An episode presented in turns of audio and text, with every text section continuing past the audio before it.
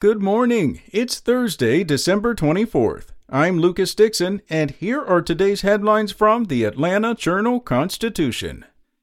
Our top story Atlanta police have identified the seven year old girl struck by a stray bullet Monday evening while Christmas shopping with her family in Buckhead.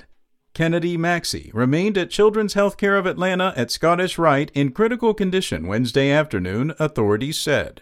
Maxie, who lives in the Mableton area, was shot in the back of the head while riding with her mother and aunt near Phipps Plaza. Investigators do not believe the family's Lexus was the intended target of the shooting, which stemmed from an argument between several men in the parking lot of Saks Fifth Avenue. Interim Police Chief Rodney Bryant said. The child's aunt told detectives she heard the gunfire while driving along Peachtree Road near the high end shopping mall. Moments later, she realized Maxie had been struck and drove straight to the hospital, where the little girl was rushed into surgery. In virus news, Georgia vaulted up the national rankings in new cases of the COVID 19, according to the latest White House Coronavirus Task Force report, as local, state, and federal public health officials renewed warnings about holiday gatherings.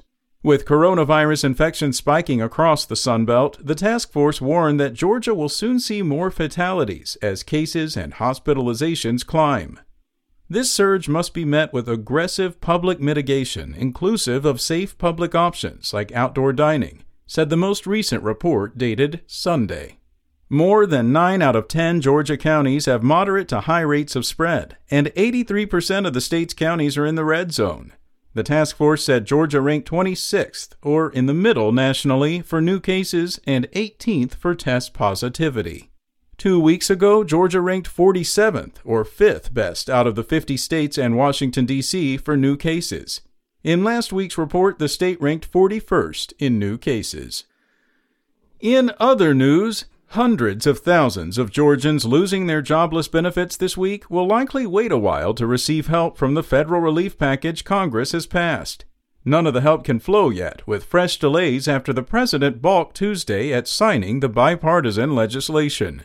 Delays will be painful for many who have been jobless since early in the pandemic, but Georgia's Department of Labor just doesn't have the information it needs to start passing money to claimants, said spokeswoman Kersha Cartwright. Every Department of Labor across the nation is waiting for guidelines, she added. The bill extends federal unemployment benefits by 11 weeks. It also provides a $300 a week subsidy through March 14th to anyone receiving unemployment benefits, including gig workers and self employed who didn't ordinarily qualify for jobless benefits.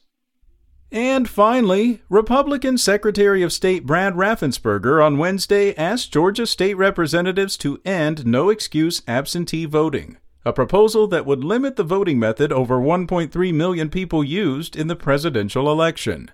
Raffensperger wants to reduce absentee voting after promoting it during the coronavirus pandemic, when he mailed ballot applications to active registered voters before the primary election.